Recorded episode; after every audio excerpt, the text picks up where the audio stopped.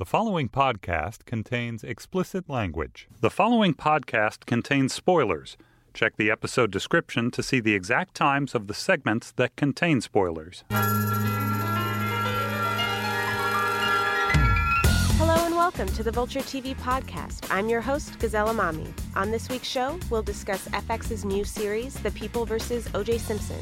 We're also joined by the series creators, Scott Alexander and Larry Karaszewski. That's coming up, but first, if you have any questions for us or ideas for topics you'd like to hear, leave us a voicemail at 646 504 7673 or email us at tvquestions at vulture.com. I'm here with Vulture TV columnist Margaret Lyons and Vulture editor Alex Jung. Hey guys. Hey. Hi. So we are talking about probably one of the bigger shows of 2016 so far. For sure. Yeah, this has been like a hugely anticipated one for the past, I don't know, year About or a two. year, yeah. Yeah. Um, and it just feels very within the zeitgeist right Yes. Yeah, I, I think that like every sort of buzz right firing thing you can hit, like it hit, right? So, I mean, I think like FX in general has like a pretty good um, buzz department. Um, Ryan Murphy, I think anything sort of even tangentially related to Ryan Murphy, people pay attention to. Mm-hmm. I think the O.J. Simpson trial itself is always going to be something that's like a major cultural touchstone for people. Right. And then I think the ideas that are part of the trial that the show does a really fascinating job of resurfacing are extremely timely in terms of police brutality, uh, a generalized like uh, skepticism towards uh, police in general, and, and like those forms of authority. And then in addition to that, the whole true crime fascination that is Right. like having a moment right now. I don't think you could possibly have like engineered something that would be Right. more sort of chit chat. not to say that they did engineer it that way. No, but for it sure. all kind of. I mean, I think you know once you have Ryan Murphy and O.J. Simpson, like that's going to be an interesting thing to talk about, sort of no matter what, Right. whether it's bad or good. And and you know I, I, the show is pretty good. Like I, I think Yeah, I, I, I feel pretty Well, comfortable saying that, and we'll talk about that i more. really enjoyed it yeah So, for those who aren't familiar, this is part of an FX anthology series. So, each season will take on a different story. The larger anthology series is called American Crime Story, not to be confused with ABC's American Crime, It is another very confusing. anthology series. which is also excellent. which is also excellent. yeah. Um, but so this one is based on Jeffrey Toobin's book, The Run of His Life, The People versus O.J. Simpson, which is considered to be kind of the definitive account of this trial. And the show, you know, takes us from when the crime was committed all the way through to the verdict, which is about an 18 month time span in 10 episodes. And we also have the creators and writers of the show, Scott Alexander and Larry Karaszewski, with us on the line from LA. Scott and Larry, you may know as the writers behind The People versus Larry Flynt, Man on the Moon, Ed Wood. This is very much in their wheelhouse, and this is their first foray into television. There's a ton to talk about with the show, so we're going to talk to the creators first, and then we're going to dig into the show itself. Hey, Officer Riske. what do you got? The female is Nicole Brown Simpson. She's the property owner. The male is unidentified. A lot of blood. It has a clean heel print. It's also a glove, hat, and envelope. Down that path is a set of bloody shoe prints. They exit through the rear. He's bleeding from the left hand. So, we kind of wanted to start by asking. You know, you you both have been working as a team and filmed together for a long time. What made you decide to move to TV for the first time for this project? Uh, for this project, um, we kind of only saw it as a television show. Uh, you know, we've um, we've only written features before, uh, you know, and, and, and we kind of specialize in biographical materials. But when we heard about this OJ project, when we heard they were developing it for TV, we instantly said yes. We were just like, we're like, we we would never do OJ as a movie because as a movie you'd be two hours, and you would just only have time to sort of tell you the things you already know. Just do the greatest hits. It would just been, you know, oh, the murder, Bronco chase. It was, you just would have hit those things, and and everything wouldn't have been able to be looked at with any kind of depth.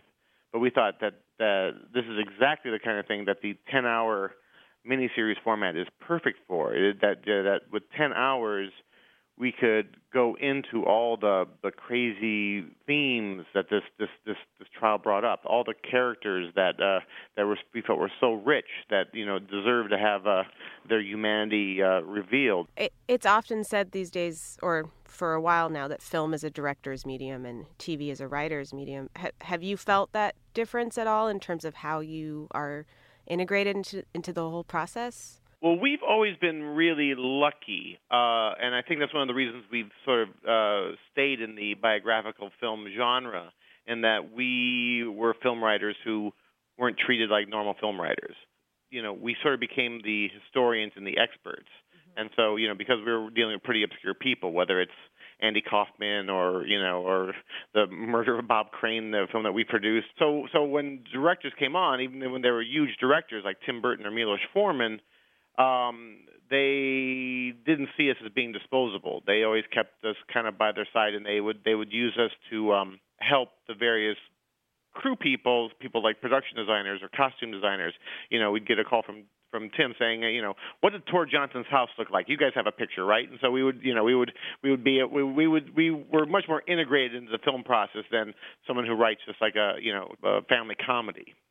Yeah, I mean, what what was most important to us was to sort of get across our tone. We try to balance social observation, high drama, terrible tragedy, and absurd comedy. It's true to life, and life is complex. And we we always said, you know, why why do movies have to be only a comedy or only a drama? I mean, we're very happy, uh, you know, that you know between Ryan and and Anthony Hemingway and John Singleton, you know, our three directors, that that tone that we really love to do got across in the 10 hours.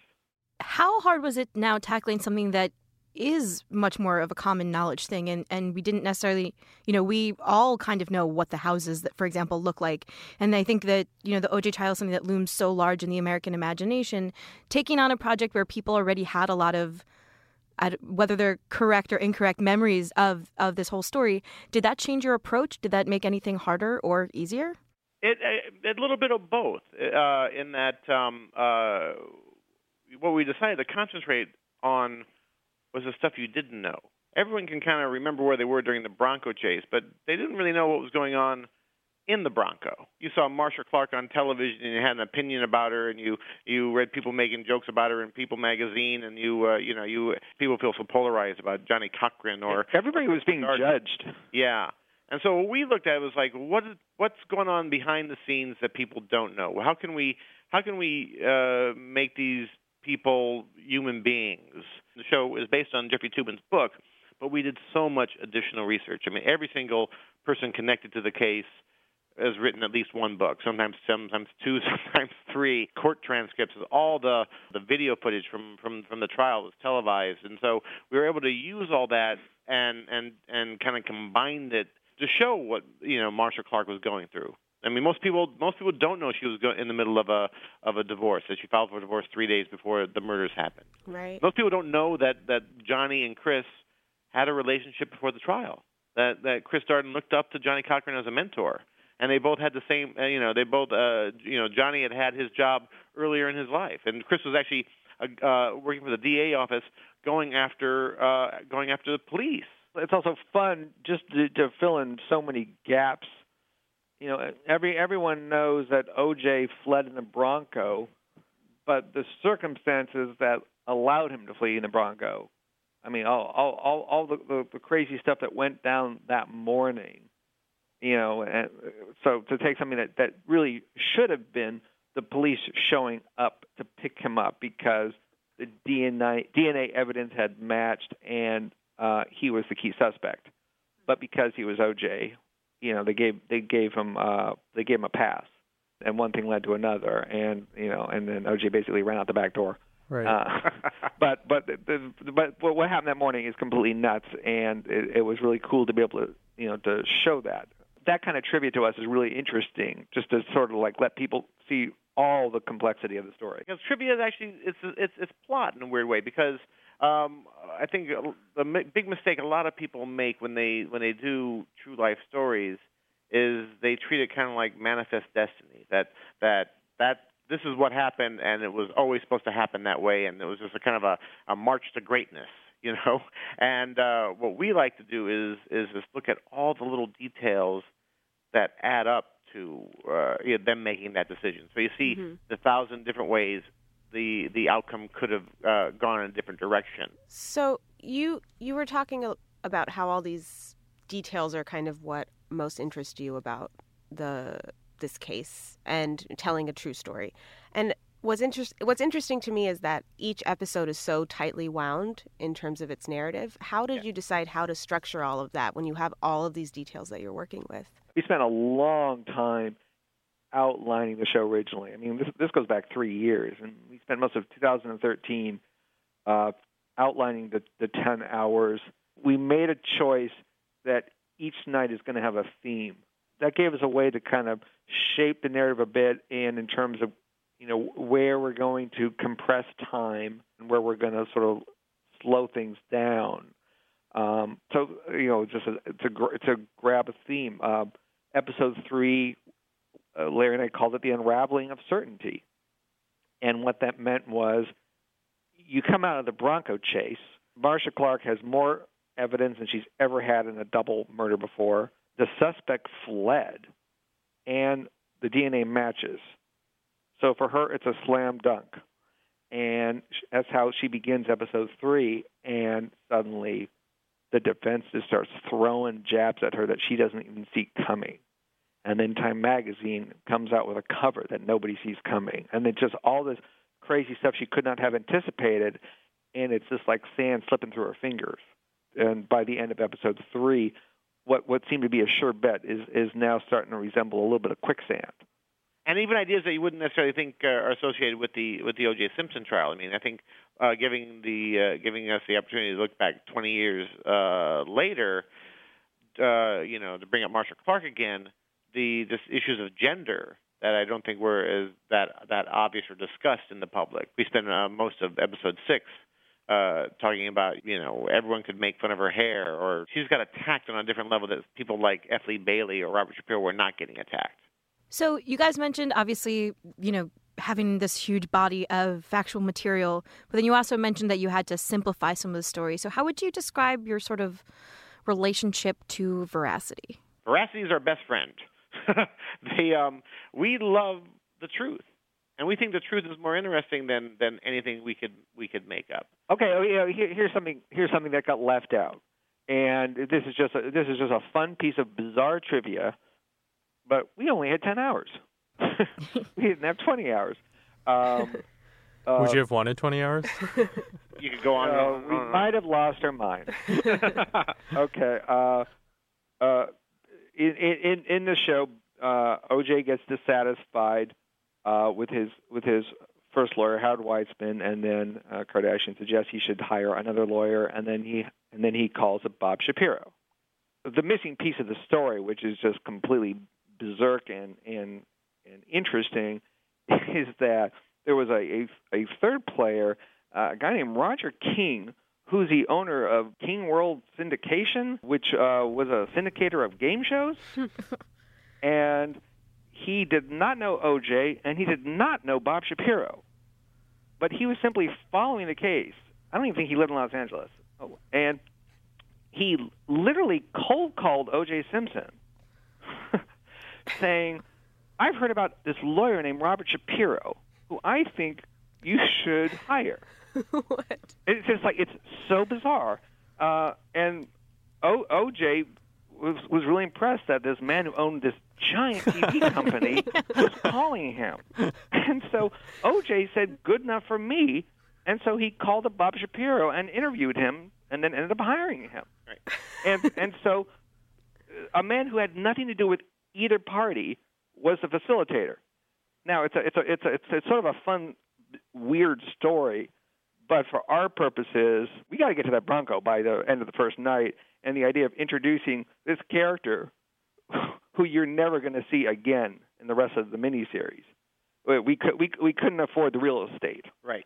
I mean, that's the key thing there. The, that that even if you have ten hours, you can't include everything. You know, that's where you you you the art comes in. Barry Scheck uh, presenting his DNA evidence that went on for over a week. We had to make a three-minute scene that got got basically all the facts that that and, and the reasons important into that scene, and also the drama that's going on in the courtroom. So, and, and the art of it is using the good material from the real case searching those transcripts, and it can be it's it's so painstaking to do this kind of stuff. Searching, searching those transcripts for the five or six great lines that Barry said in the courtroom, circling those, being able to connect them, and letting and letting the pre- presentation so people can actually see see what's going on and understand what's going on and make it entertaining. Were there certain notable moments that were added in just to add color to the narrative? For example, the like Robert Kardashian telling his children not to be obsessed with fame. That scene at a restaurant, I believe. Well, we, I mean, I mean, yes, he he did take his kids out to Chin Chin's for Right. Father's Day on Uh-huh. the Sunday uh, after after the Bronco chase. That is all true. Right. Uh, and and we know that Robert Kardashian was not a man who sought the limelight, and we do know that uh, Shapiro pushed him in front of the TV cameras to read a suicide note uh, that day, and which was not something he was comfortable with. Right. And we Uh, do know that that was sort of his introduction to the to the world, and that Barbara Walters had called him, uh, you know, to do an interview. And and we do know that, that we- hilariously that the reporters afterwards said, "What's your name? How do you spell it?" I mean, the, and he had to spell his name on, on, on national television. because no one had ever. It's an unusual Armenian name, and he he had to spell it out for them. Right. And so we assume his kids, his four kids, are all watching TV, and they're they're going to see their dad on TV, and they're going to be excited like any kids would be. Yeah, we can we can make a quick satirical point, and and then we moved on. Uh, I mean, not to get your hopes up, the the kids are only in five minutes out of the ten hours. Right. What's interesting about Kardashian is he's a, someone I don't think Scott and I had any particular opinion about before we started researching it. But to find, we really discovered that he he was a, he was a good man, and and he was the one guy in this case that didn't have uh you know any other weird motive involved. He had no He agenda. Yeah, he was there because his best friend said he didn't do it. And he loved his friend, and he was going to remain loyal to his pal and see this through the end. And eventually, he gets very conflicted, and he starts to wonder whether his, whether his friend actually did do it. But for us, it, he just became a very rich, uh, heartful character. What was the casting process like for all of these characters, um, real life figures, more like? Um, were you very involved in that? Can you talk a little bit about, you know? I mean, yeah, I, I, I mean, I mean, with, with, with any of these projects, everyone sits around the room and and just has endless discussions. Uh, speaking Kardashian, uh, a friend of ours, Roger Kumble, had written a series of Hollywood plays about 20 years ago, and uh, David Schwimmer had starred in a couple of them. And we were so dazzled by Schwimmer. I mean, this is decades ago, and his, his has always stuck with us. And uh, the idea of Kardashian being the sort of the figure with the biggest heart in the show, and and David's just sort of got those those sad eyes, and he's got that empathy, the way he draws you in. And so we lobbied hard for him. Um, I mean, Ryan's very good. I mean, I mean, and particularly the way he casts his shows. A lot of big stars are very comfortable with working with him. So getting someone like Travolta, yeah, he was that- fixated on nailing yeah, nailing down Travolta. You know, getting someone the like grand return to television. exactly. Was casting OJ a more difficult process at all? here's the thing like both scott and i have teenage children and when you say oj simpson to them they know about him they know about the bronco chase they know all these things but they really only know oj as the guy in jail we felt we needed to cast somebody who would remind people of the general likability I mean, OJ in his in his prime, he he was effervescent. yes He he was this you know poor black kid who had become a sports superstar. He'd won the Heisman. He he had set all these running records, and, and then he had. I mean, it, it, it's just sort of magical. He had he'd become you know the spokesman for Hertz. You know, which is a, a big deal in that era that a black man is a spokesman for one of the, the biggest companies in the world. And he, He was a movie star, and and and he was and he was always a, sort of the guy with a smile. So that idea that like OJ couldn't have done it, that sense that that first week where you heard it happen, and it was just you know not OJ. OJ's OJ's a good guy, He's a sweetheart. and so we thought you needed to cast somebody in that role that had that general likability, and that's really where Cuba I think comes in perfectly because Cuba Cuba's a great guy. Everyone, everyone, everyone loves Cuba. Cuba has goodwill. He's goodwill. He's won the Academy Award. He's a, he played a football player. Won the Academy Award, and then he did handstands. Yeah, exactly. He's one of these guys that that everyone kind of likes. And so, like, if you heard that Cuba killed someone, you'd be like, no, there's no way Cuba could do it. Well, to that end, did you talk to? I mean, these are all you know. We're describing them as characters, but these are all real people. Many of whom are still Yeah. alive. Did you? Were you in touch with any of them? Was there anything? No, Okay. we were in t- we we spoke to nobody. Um, we we sort of sort of felt it was important to keep our perspective. Um, I mean, like like Larry said earlier, everyone has written book or books, and um, every everyone has put across their perspective al- already in in print and in, in endless interviews.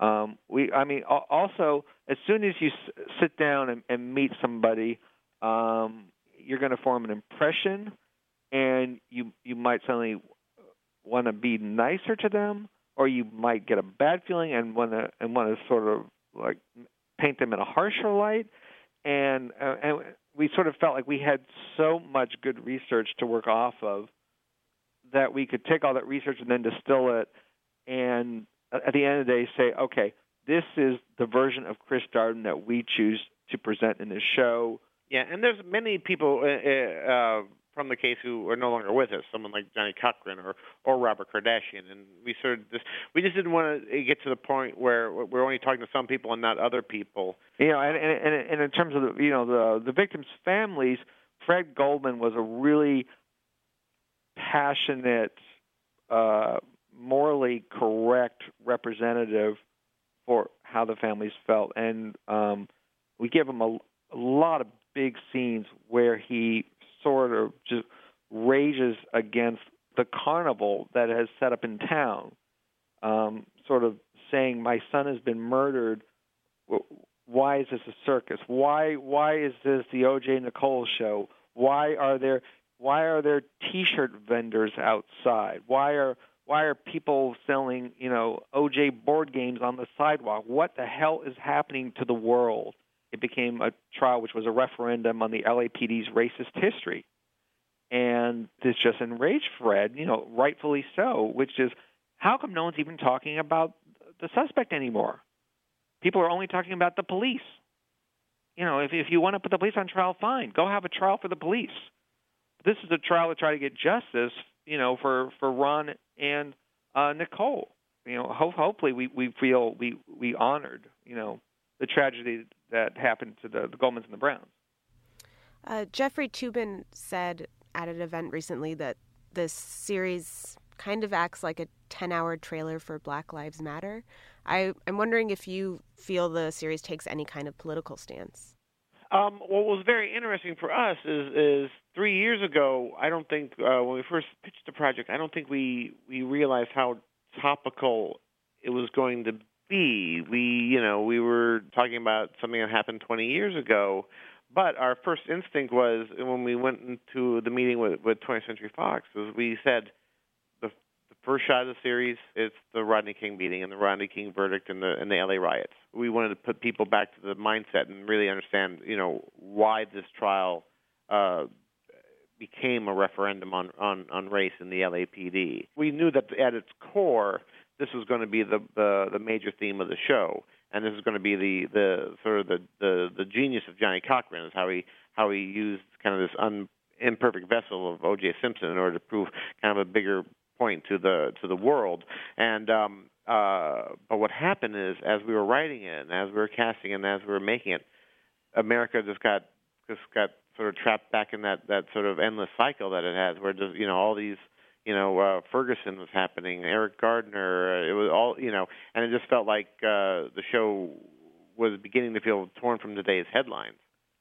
Speaking about, you know, what's going on in the culture right now, the show also comes at a time when we're in the middle of all these true crime documentaries. Yeah, well, that that's because we went into a time machine and we we knew this was going to happen. so we actually reverse engineered our show to come out exactly in the middle of the zeitgeist. Do you have any do you have any thoughts on this whole trend and, you know, have you watched Making a Murderer? Oh, of course. Yeah. Yes, yeah. All, all this stuff is great. Uh, it's it's it's fascinating. Uh, I, I mean, certainly. Uh, I mean, less less so in in in uh, in in the Jinx, uh, more so making a murder and serial. Uh, almost takes you back to sort of like the early 70s and like the distrust of government. It, it sort of takes you to uh, a, a distrust of, of authority and a distrust of police. All the shows we get compared to are documentaries, Right. and and that's you know we are we are uh, we are you know a work of drama, which I think sometimes allows us to go dig deeper. I mean, we often joke that people when people say, uh, "Oh, but your show's not you know didn't do something correctly," or or or Your you show's know, not truthful because you're not a documentary. We're like even documentaries aren't aren't aren't as truthful as you think they are. Just the mere the mere act of someone says something in a documentary and you cut to someone else's face, that filmmaker has made a decision. That filmmaker is taking you on a on a journey and making a connection. They are shaping the story, and that that's what Scott and I like to do with our with our pieces. We are shaping the story. You know, if you're if you're watching a documentary and the guy says, there's no way I could have done it," and then you cut to a meadow and uh, some butterflies on the flowers. that's that's that's one choice. If the guy says, "There's no way I could have done it," and then there's a musical sting, bum bum. well, that's two different ways in post production. You you change the audience's opinion of what the guy just said. Audiences oftentimes don't realize this because all film is manipulation. Thank you so much for joining us, guys. Okay, good. Well, thank you. Was it entertaining? And very. Yes. Yes, it was a pleasure. Okay, good. Very good. Well, thank you. Uncle Juice is a good man. In fact, I'm going to tell the whole world exactly that on TV. Barbara Walters called me. Barbara Walters? Yeah. Uh-huh. She knows you? She talked to Mom and Bruce too. Bruce is famous. He won the Olympics. Bruce and Mom sell Thigh Masters on TV, so that means that they're both famous. Dad, why are you famous? I'm not. Li- listen, guys, listen to me. Look, you know your grandparents. You know me and what I try to pass on to you. We are Kardashians. And in this family, being a good person and a loyal friend is more important than, than being famous. Fame is fleeting, it's hollow. It means nothing at all without a virtuous heart. So we have seen, you know, the first I've seen five the or first six, six. episodes. Um, but so we're going to be talking about the, the series in kind of broad strokes, and it's not really a show you can spoil. Right. I mean, I think, you know, we're not going to mention specific scenes here. And obviously, if you want to be totally, uh, I don't know, go in totally cold, it's hard. It's weird, though, because so much of the show is stuff that you remember, whether you realize you remembered it or not. Like, or there were. correctly or not. Sure. Or, right. Or, you know, some of it is like I did not know that the- the white Bronco was not OJ's white Bronco. Right. That it was his friend's second white Bronco that Because he got- idolized Yeah. OJ. Yeah. So, I mean, so. is that a spoiler? No. that- it's so weird because, like, how can you spoil real life that occurred Right. 20 years ago? Right. Um, that said, you know, I obviously it's it's interesting to see something like this um, sort of remetabolized as pop culture. You know, I think this is maybe a product of just getting older.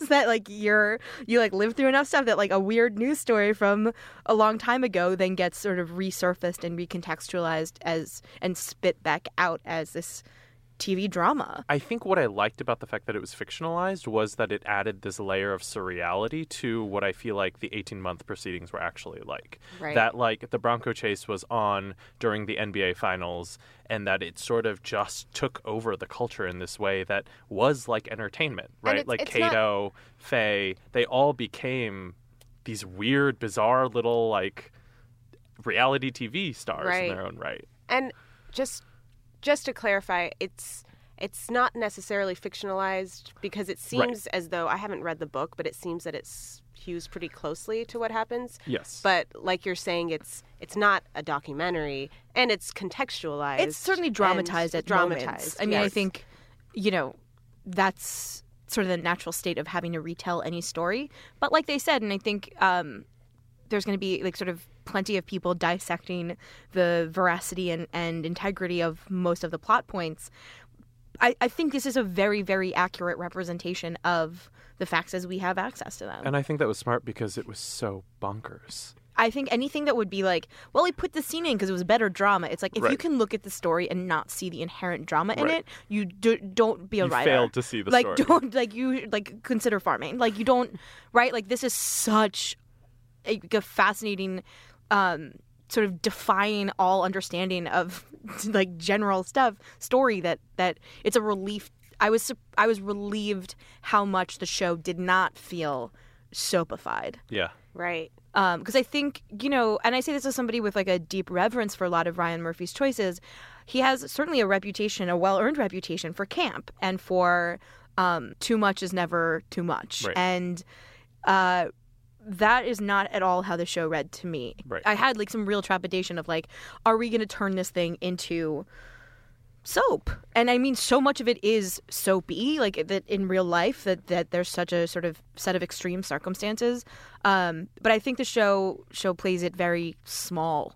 You know i think that it plays the tension of that like on the one hand like these are all real people right? There's not composite characters as far as i could tell. Um and many of these people are alive and you can read about them in any given issue of people magazine to this day. And uh you know you have access to all of that and so seeing real people and then this is a story that played out on such a national probably international uh stage and changed so much of you know television and entertainment and and all of has all of these like huge lasting kinds of impacts like i think the show does a really good job of playing all of the human stuff as small as Yeah. possible because those people are experiencing a very strange magnification of self and and you can only really uh, explore that idea if we've done a good job of focusing in on how tightly and how specifically those Mhm. people are living their lives That's definitely what I liked most about it was that the we had these real life people, Marcia Clark, Johnnie Cochran, Robert Shapiro,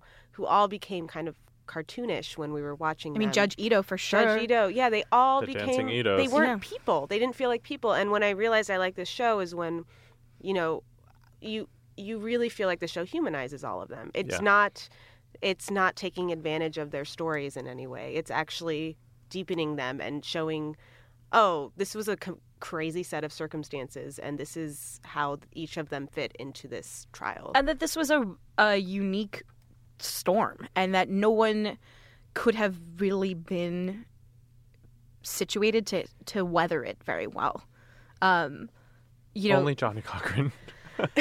yes and no i mean i think we like he In his certainly way. yeah but there was also like it came at a cost too right like absolutely. i think he was somebody who was maybe better prepared and more accustomed to uh fame in some capacity but i think the sort of notoriety associated with the trial is not something anyone because like the basically like technology grew with the trial and so like we didn't have court tv but then like over the course of the trial it's like maybe we kind of do now and we didn't really have the 24 hour news cycle the way we do now. yeah and so like Right. you know you you couldn't have known how to how to like ready yourself for this and i think it's something that the show just really nails and, and really like takes a very clear stance on which is like hey this is like a person that this is happening to. And even if you might think this person is mean or shitty or stupid or fame hungry or whatever like that you can have all of these like strong associations with them but that that would be the same kind of association you might have with anyone that you would encounter in actual life.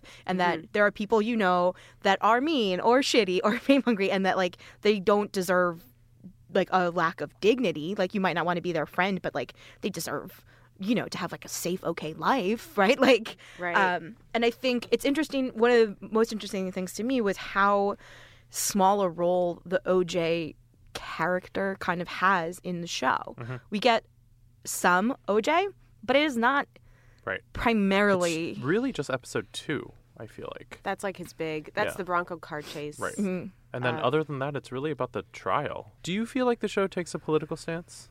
it, the themes that it chooses to focus on are inherently political. Yes. You know? So I don't know I don't know that it's necessarily saying that anything should have worked out any other way. You know, it's just saying this is this is what you need to know to really understand this trial. This is why people were so split on it because of these racial tensions that were already brewing and kind of this is what contributed to the, how this trial played out in such a bizarre way.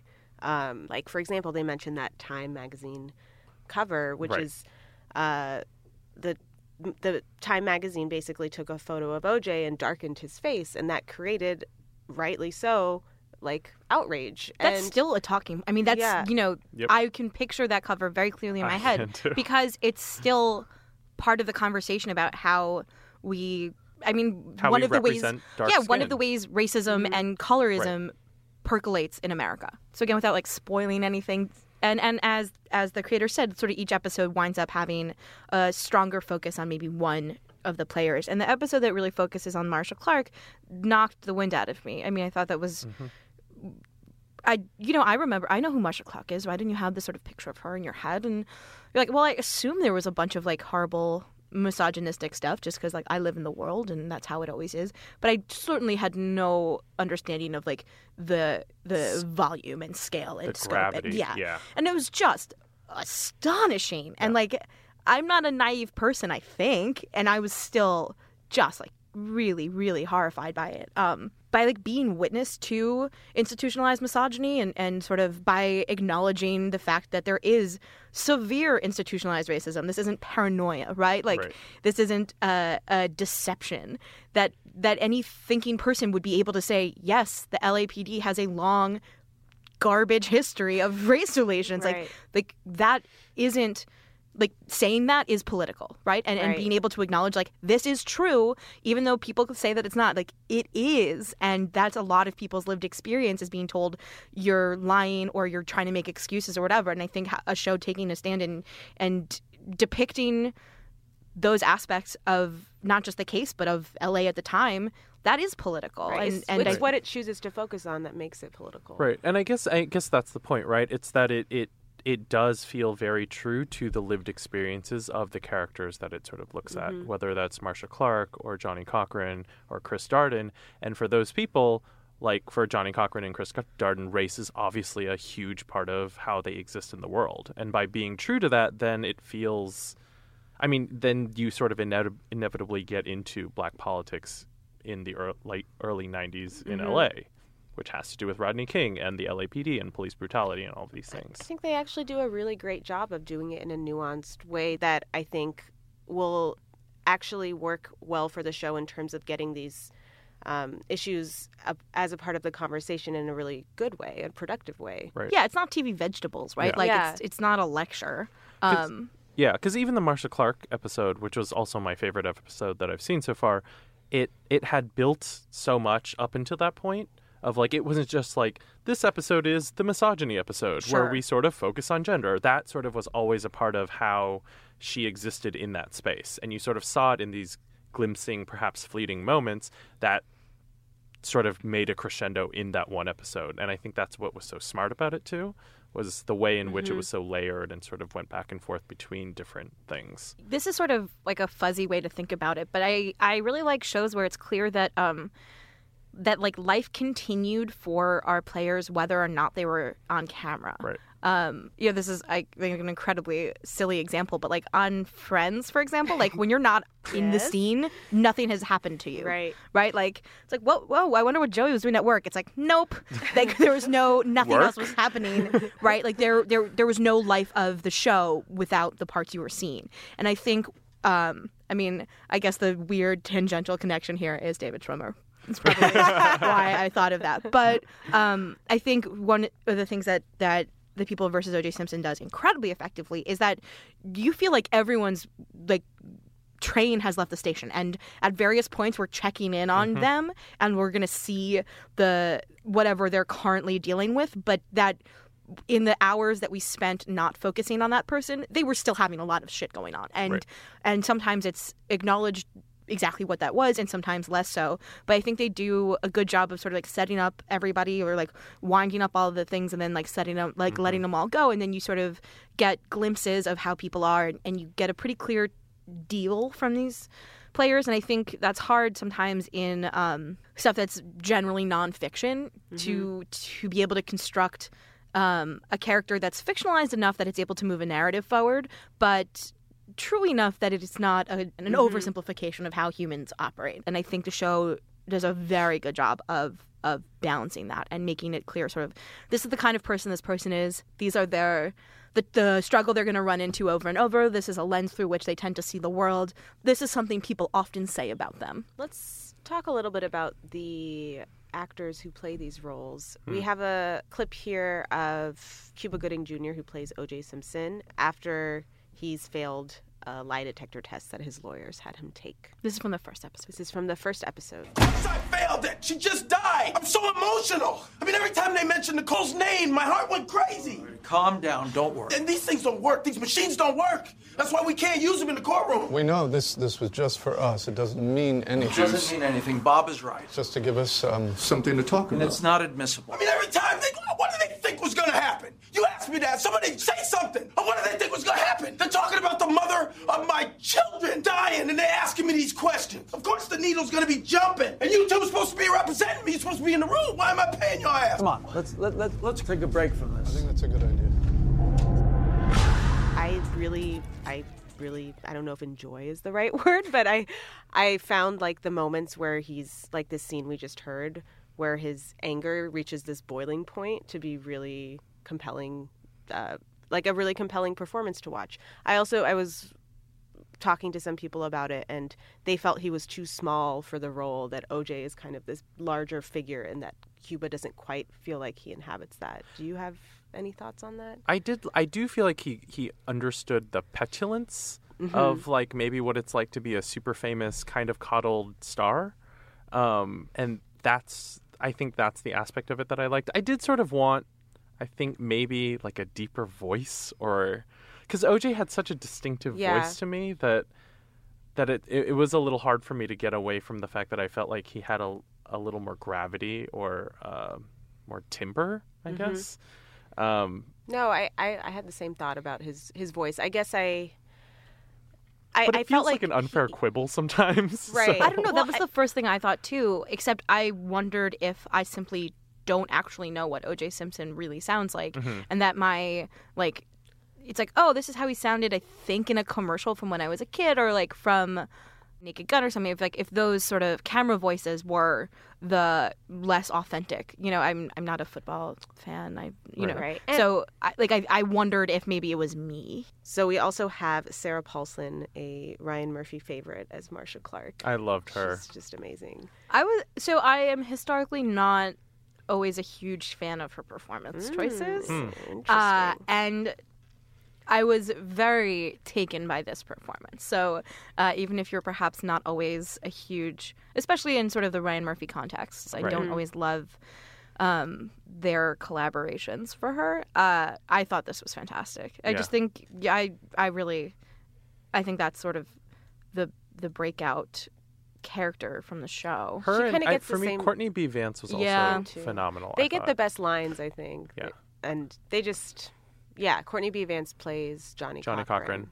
I mean, I was pretty young when this trial played out, and, you know, to see that kind of relationship between Christopher Darden and Johnnie Cochran, which is what Scott and Larry were also alluding to.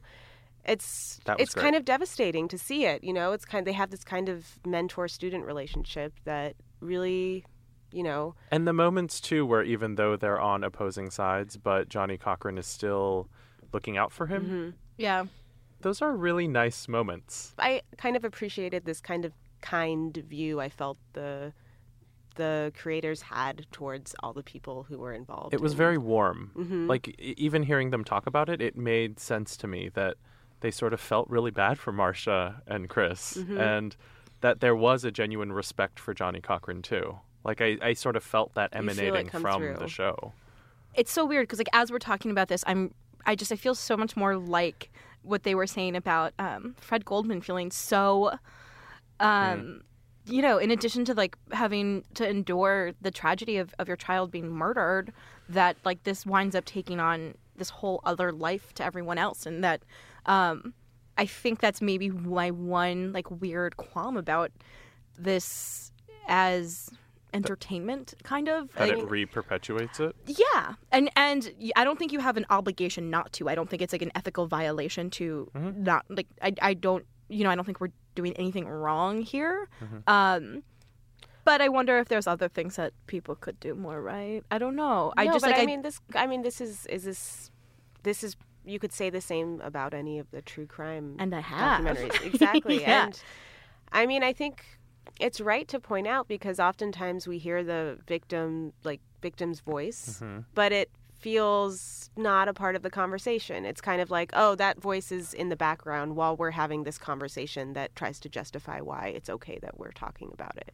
Yeah. You know, so it's an uncomfortable kind of it's just like I don't I don't know. I don't know what the answer is to that, but um it's it Fred Goldman has said that he's like upset about this show just recently this week, you know. And I don't think he wants any part of anything that brings up this th- I mean this show it's not like it kind of focuses on the victims at all. Like that most of these kinds of narratives tend not to. Sure. I think one I think what makes this maybe feel especially um jarring is that so many people feel like they have a right to this story and that there's so many threads of the story that connect to even like it being sort of a normal conversation point of like hey do you remember where like were you in math class when they like wheeled in a tv to read the verdict? And like mm-hmm. that being like a, a like a common memory for anybody around our age. And and have like everyone sort of has their little like tiny particle of the OJ thing. And you know the whole show is about how all of these sort of otherwise disconnected people like this became easily the most notable like this is the first line in everyone's obituary basically uh, that like oh from the oj simpson trial right? Like that is how like that is their sort of legacy in a lot of ways. And so everyone kind of has like a little piece of this and feels like entitled and i think culturally we're like a culture of saying like well everyone's story is our story and we can all get to like tell it in our own way and experience it in our own way and, and everyone's sort of having that and it feeling really strange that that this is a story that starts with two people being murdered Mhm. and they their story having sort of the least amount of claim to how we talk about this I can't imagine how the Goldman family and the Brown family feel like this being I believe last year there was a ton of 20th anniversary coverage about the end of the trial. It may so 94 to 95 was the trial. I believe it was last year or the year before where there was just like a shit ton of coverage. And now the next year to have OJ become like a huge phenomenon again, it I don't know. It's it's kind of weird. it's weird, Yeah. right? Like I think it's worth like it doesn't mean you have to do anything about it. I don't know that this is like a call to action, but I think I would feel better if I thought that I was at least around other people who are like, yes, this is weird. Like let's acknowledge that this is like a strange thing to participate in and that you didn't enter into that conversation without even thinking about it. Mm-hmm. The People versus O.J. Simpson airs Tuesday nights at 10 p.m. on FX, and we'll be talking about this show throughout its 10 episode run. So stay tuned. Do you have any thoughts, Yeah. questions, comments? You want to email us at tvquestions at vulture.com or leave us a voicemail. It's at 646 504 7673. And that's it for this week's Vulture TV podcast. The Vulture TV podcast is produced by Sam Dingman. Thanks also to Laura Mayer and Andy Bowers. The Vulture TV podcast is part of the Panoply Network. Check out our entire roster of podcasts at itunes.com slash panoply. And if you like the show, tell your friends and subscribe to us on iTunes, Stitcher, or your favorite podcast app. I'm Gazelle Emami, and you can find me on Twitter at Gazellephant. I'm Margaret Lyons, and you can find me on Twitter at Margin Charge. I'm Alex Jung, and you can find me on Twitter at e underscore Alex Jung. Thanks for listening.